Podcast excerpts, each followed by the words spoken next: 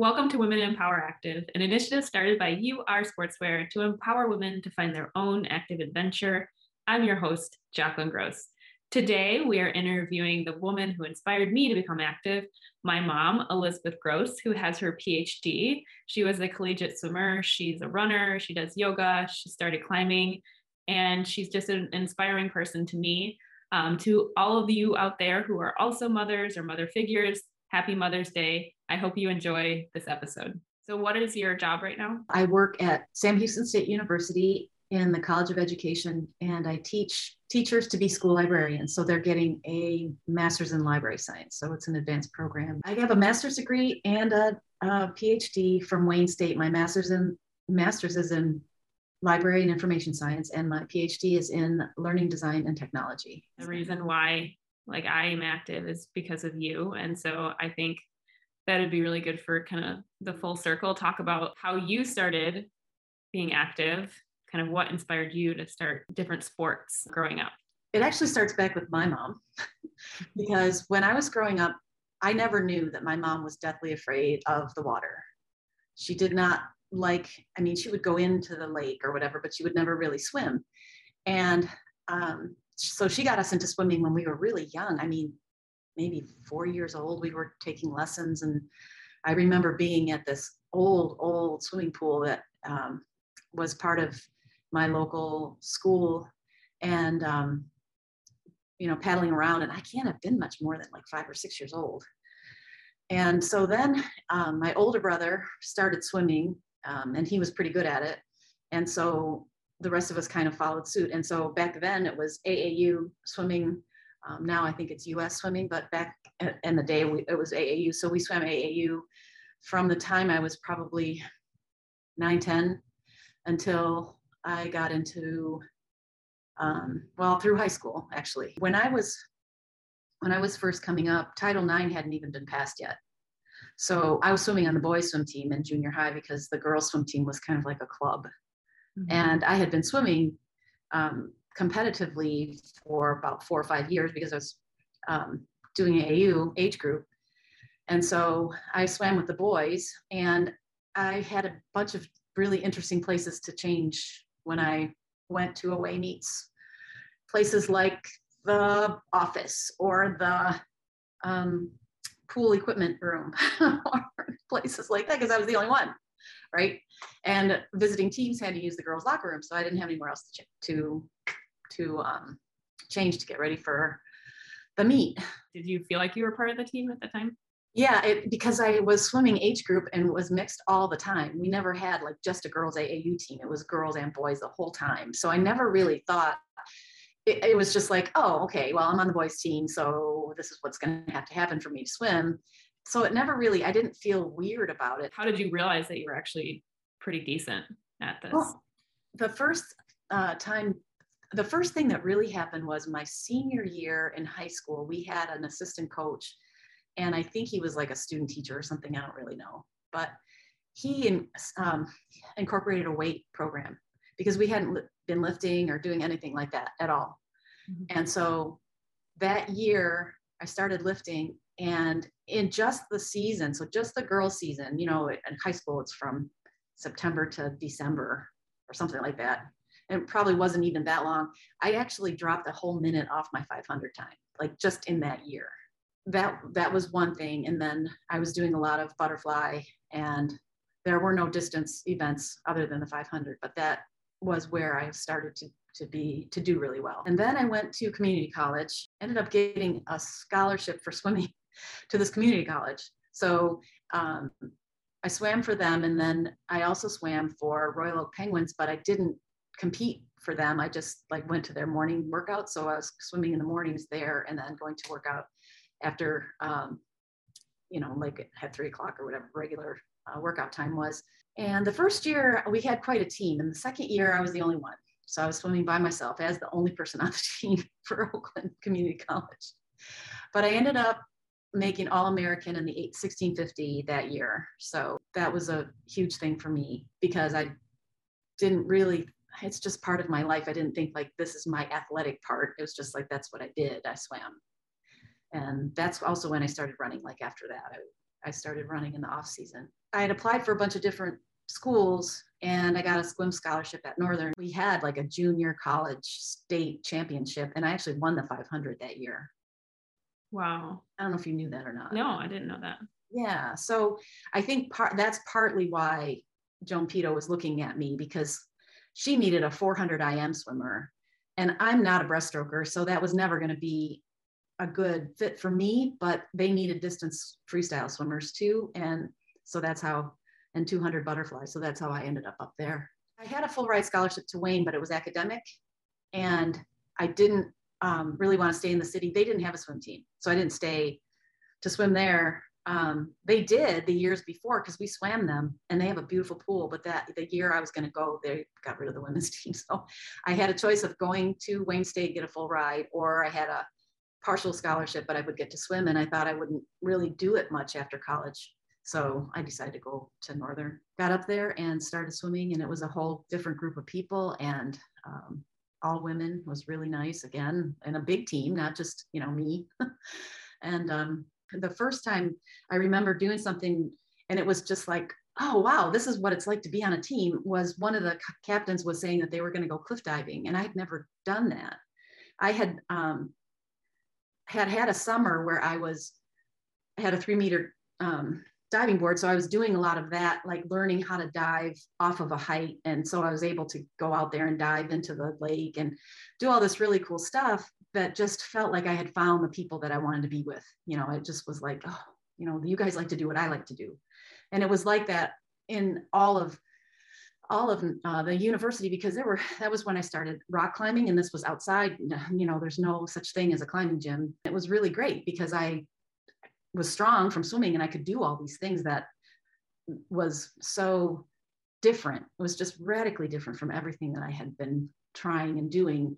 So it was kind of like oh, an awakening like opening up and seeing how much there was to actually do in the hiking that we did and um, even the weather up there is so different. So it was just really a nice, I felt like a new beginning. The way the um, swim season works, and I think they still do it this way, is in around Christmas time, everybody goes and swims long course. Like um, I know Michigan State did it, Northern did it, just started doing it my junior year. Like we, she figured it out that we would drive to Florida and go swim for a couple of weeks down there. It was right after Christmas through New Year. So you're swimming long course for a couple of weeks and it really um, makes you stronger because it's a longer distance before you turn. Okay, I was going to ask you what long course was. Yeah, it's a 50 meter pool rather than a 25, and so it was two a days, 50 meter pool, and um, the rest of the time was up to us. We could, there was weights, and then during the day we really didn't have you know anything structured. I did it my my sophomore year at OCC too. We went down. My coach had a condo in Key Largo or somewhere, but we ended up in Fort Lauderdale and we swam long, long course that time too. And I think that really helped. Like all those little pieces added up for me to help me get get stronger. When I got to, to Northern, the only thing I think my coach did that was kind of not that great was that she found out that Olympic swimmers had 16% body fat. So that's what all we, we all had to have that too. So we had um, skin fold caliper test every three weeks. I know it was, it really screwed me up. It screwed up everybody, I think. And so we had to lose weight. After you kind of had that like 16% body fat like goal put on you, like leaving college, how did that affect you after that? It did. I, I really um, was always strived to be as thin as I could be and was, I think, um, all during college, I had read something somewhere where someone said that they were spending time counting up all the calories. I did that when I was in like I should have been paying attention to a lecture, but I was counting calories instead. And the whole time I was growing up, my mother was overweight. She was losing weight the whole time, like always on a diet. So it's always been something that is like when I was in seventh grade, um, I was at on Weight Watchers because I was like 30 pounds overweight. And so I was on Weight Watchers with my mom, and we would go every week. I don't know if you knew that, but yeah, every. So this is all. I was already. I was already set up for it. I was already set up to to drink the Kool Aid because that's what I had learned my whole life, my since I was an adolescent. That really didn't. I didn't have any tools to fight that it just you know fit right into what i was already being taught. You know i know she didn't think it through. My coach did not think that through but that eating disorders and all that kind of stuff was not a thing. You know we just didn't talk about it. The other piece i know for me and we've talked about this before is that i thought more is better. So on the days that we had like two a days monday wednesday friday on the weeks we didn't have a meet on the weekend and the weeks we did we wouldn't we would swim in the morning but we wouldn't swim in the evening. And the weeks we didn't have a meet i well we would swim monday wednesday friday. So on the all that time my senior year i was swimming every morning because there was a aau swim team that um, was in marquette. And so i would get in the pool with them every other morning. So i was swimming two a days every day and then running on the weekends. I just look at back at that now and I think no wonder I just couldn't I couldn't overcome that. That was just too much to try to or PR or do anything like that because it was all left in the pool all week.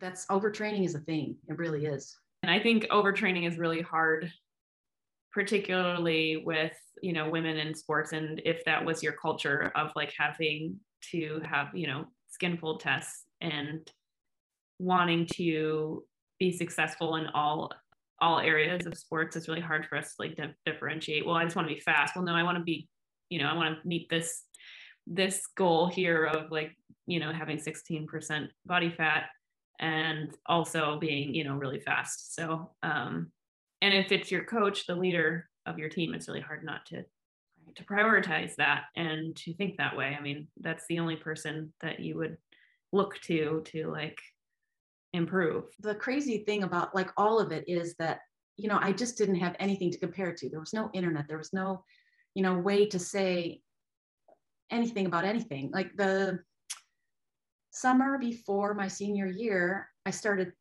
I started running and well, I was running. I was running after after the season was over.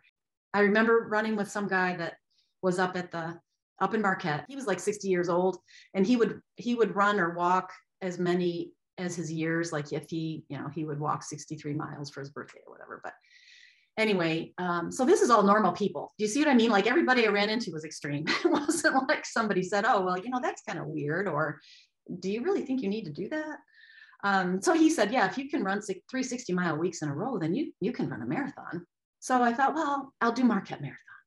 And i ran like a I don't know, 343 or something like that. And I didn't even know that that was good. So after you get, you, uh, you know, graduate from college and then do you, um, I don't I mean, I don't really know. Do you, stay up there for a while? Mm-mm. No, no? I, okay. no, we came back and I, that was when I um, was working at Greenfield Village.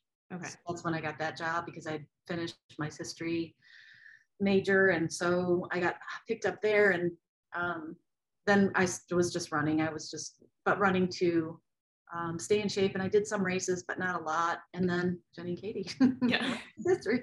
and then you had three children in 19 months. Yeah.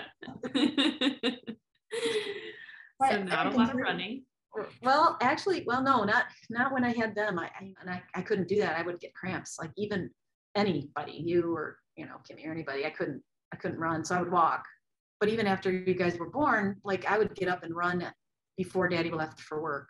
And I might not get very many miles in, but I would, or after he got home, um, things like that. And not right away either, because he was working, you know, um, 50 hours a week or whatever, and then also going to school. And so that was all pretty crazy. And we didn't have a lot of money. I mean, I couldn't really get a babysitter. So we just go, you know, do what I could do. Or when everybody was down, I would ride a bike or, you know, we had a ski machine for a while until I wore it out.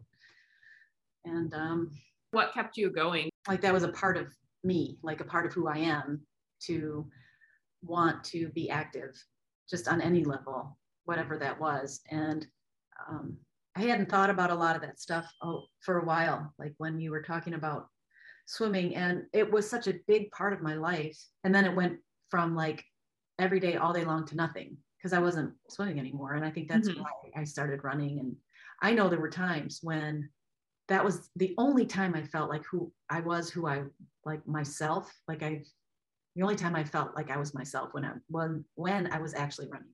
Like that was the only time I felt it was just like pure me. It wasn't like someone's daughter, somebody's wife, somebody's this or that. It was like, and maybe it was because I was in control or in charge because I was running, but there were times when it really reminded me of who I was and I didn't have to be less happy. I think it helped me stay happy because I remembered who I was. It's not that I didn't want to be. I loved all of it. It was like that was kind of an important life goal for me to have um, you know this this permanent relationship and then having children and doing a good job with that and you know i had some really you know strong opinions about all of that but still it was kind of like uncharted territory and the things that kept me feeling sane and normal were not things I was doing anymore. So I had to figure it out a different way. And that's why I was running and taking guys for walks and doing all that stuff. I think that's really why I think I did it. I, the other thing too is that I wanted you guys all to feel like that was what you needed to do to be healthy, you know? And I think, I still think that. I think um, your body needs to move, a person's body needs to move, and not necessarily the um, power, I guess, so much as just strength and fitness. I see people, the gym I go to now is, is, and I didn't know it, but it's kind of geared more toward older people. And it's not, it's not really on purpose. I think that's just the clientele. So then that's what they have. So they have mobility classes and they have a lot of really hard, high intensity stuff too. But one of their things is, you know, I, this is the message I want you to be able to do this when you're 90. And so that's the point, you know, it's just to be active so that I can move when I'm 90. I, when I was growing up, my, you know, my grandparents and stuff like that were in their 60s and they looked ancient. Like I look back at that now. My, my grandmother died when she was 71 years old. That's like what, eight years from now for me? I can't even imagine it. But I, you know, she was a, she did not move a lot and she smoked. And I think that has a lot to do with it. And I think what I do now hasn't really drastically changed from even 10 years ago. I don't think, I think I probably am more fit now in terms of mobility and agility than I was then. Just in kind of context of all the things that we've talked about, I think I might have some more to get to to explore in terms of maybe like a triathlon or something like that. You know, so um, I'm really not focusing on anything specifically, but I do think about that. That that would be fun to do. I really think it would be fun. Now having had like more of an opportunity to like learn about training and like kind of seeing your past mistakes, it would be really interesting to see how you would do. That would be exciting to see. And as somebody who's tried to swim next to you, um, I can say that you're a very good swimmer. I'm I'm good at not dying. For me, a big part of you being active kind of put importance on of being outside and of like being active you know um when when i didn't have that example or might not have had that example from anybody else. So um i think the more we feel that way the more the more we think that it's part of the holistic um, experience rather than saying this is my athletic part this is my intellectual part and this is my work life. I think all of it if it's kind of all one thing, it's a lot less um, like they carry over. And more recently, you had kind of gotten into yoga, mm-hmm. um, pretty hardcore, um, mm-hmm. and then like worked into like being able to do the splits, which was like very impressive. um, was that a goal for you, or like how did that happen? No, I I um when we moved to Houston, I started going to the yoga um, studio probably every day. And it was just a really welcoming and safe place to be. And yoga was not something I had ever done, but I'd always wanted to learn about it. So I started doing it, and it was uh, with really good teachers. I mean, I have such really good habits, and it's because of the teachers that I had. And I didn't even know it until now I'm doing yoga with other teachers. And um, I'm realizing that we had great um, a great education with, this group of people. So um, yeah, I, I, just kept, I did that here. And then when I moved to Flint for that year, I didn't really, I was running and going to the gym there. Um, I didn't do yoga there. And then I came back here and now it's more holistic again because I have a chance to do weights and I can run and do yoga. In fact, yesterday I had a yoga class that uh, started out as a pop-up, but this guy's really a good teacher. And so they're putting this on the schedule. So every Friday at two, I can go do this. And um, I ran after, which is not something I normally do. I normally, you know, run first. And it was great. I was, I felt so energized. I was shocked at how well that went because I, you know, did yoga for an hour and then I went and ran and it was like faster and um, more into the run on, even though it was on a treadmill and it was a really good experience. So and i was shocked because i just thought it was going to be you know um, drudgery but it wasn't. So i want to keep doing yoga. I want to try to get into a routine where i do it every day at some point. And even if it's for 15 minutes it just is nice to and i've been doing meditation and so it's not just the focusing on breathing but the notion of filling the pose with breath and things like that. It really kind of makes it gives me the um, notion that I'm like a child again. Before the pandemic hit, you had started to climb with a friend of yours. Yep. Yeah, and I we have a climbing wall at the uh, place where I work. So once I feel a little bit more comfortable, I'm going to go back to that because that was a really good group of people. They're students, yes, but they're just a really open, nice group of people, and it's kind of a good um, it's kind of like a hard left turn from being in a meeting all day with people who are just egos brushing up against each other and trying to be on top to go to a place where you can only do what you can do. you can't be any better than you are. And you don't, there's no, for me, there's no competition because everybody's 40 years younger than me. So it doesn't matter what I do. and so it's really it's really fun. I'm anonymous. I just go in there some you know weird old middle-aged white woman over there on the wall and nobody cares. And so it's just really fun for me to be able to do that. And i miss it. I got all that equipment and then the pandemic hit so i never really got a chance to use it. And um, so that's that is on the horizon as well. And um, i'm kind of looking forward to doing that again. I was going to ask you the, the last question that we usually ask for Women Empower Active is um, just words of empowerment that you would give other women or, you know, your sister or, you know, a friend. One of the things that, you know, I think about what I would say to someone is that it really doesn't matter what you do, it's just, just that you do. So if you like something, if you like to walk, if you like Pilates, if you like water walking, if you like whatever it is, just find something that you like and do it and don't be unapologetic about spending time on yourself in that way because it makes everything easier. I, I, even the hardest times are made easier if you can get a little movement in somewhere. Don't compare it to anything. Just go do it.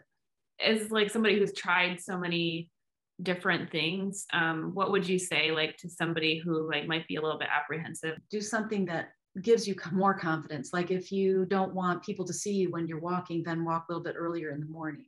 Don't go to the gym. Don't go stand on a treadmill. I mean, that might be something that happens later, but maybe first the first thing you do is try walking around the block at a time when it's quiet so that you don't feel like you have to be as self-conscious. And that those are hard things, but it's it's worth it. It's like something that somebody has to to find the meaning or value in. And that has to be of more worth than the you know reticence or the fear of, of being seen while doing whatever it is. I felt that way when i went to the gym to try classes because these are classes and all these people have gone before and they know what's going on and i don't know what's going on. And so maybe to to break a chunk off of it and say well i'll do this for five minutes. I'll try it for 10 minutes. And maybe that's all it is 10 minutes a day. And i think once 10 minutes goes by for a while it begins to be easier. And then that's the goal. It's like to be able to get out and do it and not necessarily how it looks to other people. I always remember when I was running, you would tell me that you can do anything for five minutes. That's really true, though. I mean, that's you know the only thing you can't do is hold your breath. I mean, maybe then you can, but that's what I I really think you can try it. You don't have to like it, and you can try something else to find out what it is you do like. And maybe it's going to be Tai Chi. Maybe it's going to be something that's just totally different. The other thing too is that when you go to something that's like a class, everybody mm-hmm. wants you to succeed. The teacher wants you to succeed. The people around you want you to succeed. I think that whole notion of like having to compete, maybe like how we did in, in high school, or because that's kind of many people's last experience with sports was then when a bunch of immature personalities are all trying to vie for whatever they were trying to get. It's not like that anymore. Everybody wants everyone to succeed. It's a total different attitude. And if it isn't, if that's a gym where people are looking you up and down, don't go to that gym, go to a different one. When I was doing yoga, when I was starting to learn how to do yoga, a lot of the message was pay attention to what's happening on your mat and it wasn't that you don't look at the other people it was just that what's that might be that might be interesting and it might be something that you can't help but compare yourself to but really what the important thing that's happening is what's on your mat. That's the important thing. Those might be distractions. That might be something you want to talk to your in your head about oh they can do this better than me but that's really not important. The important thing is what's happening just on your mat. And it was almost like i could just close back in and let my attention just be is there anything that you wanted to like plug? Social media stuff is all mostly either family or library science, so it's probably not going to be that important to anyone. so Elizabeth G13 on Insta and um, egross on Twitter. So, and there are going to be a lot of um, things on Twitter about promoting books and freedom to read and all that kind of stuff right now because that's a big deal, especially for school librarians. Support them. You can follow me personally. That's at Jacalyn Gross, J A C A L Y N G R O S S, on all social platforms. You can follow Are Sportswear. That's the letter U, the letter R, Sportswear on all social platforms. And if you want to check out any of our products, go to youaresportswear.com. Thank you for listening and happy Mother's Day.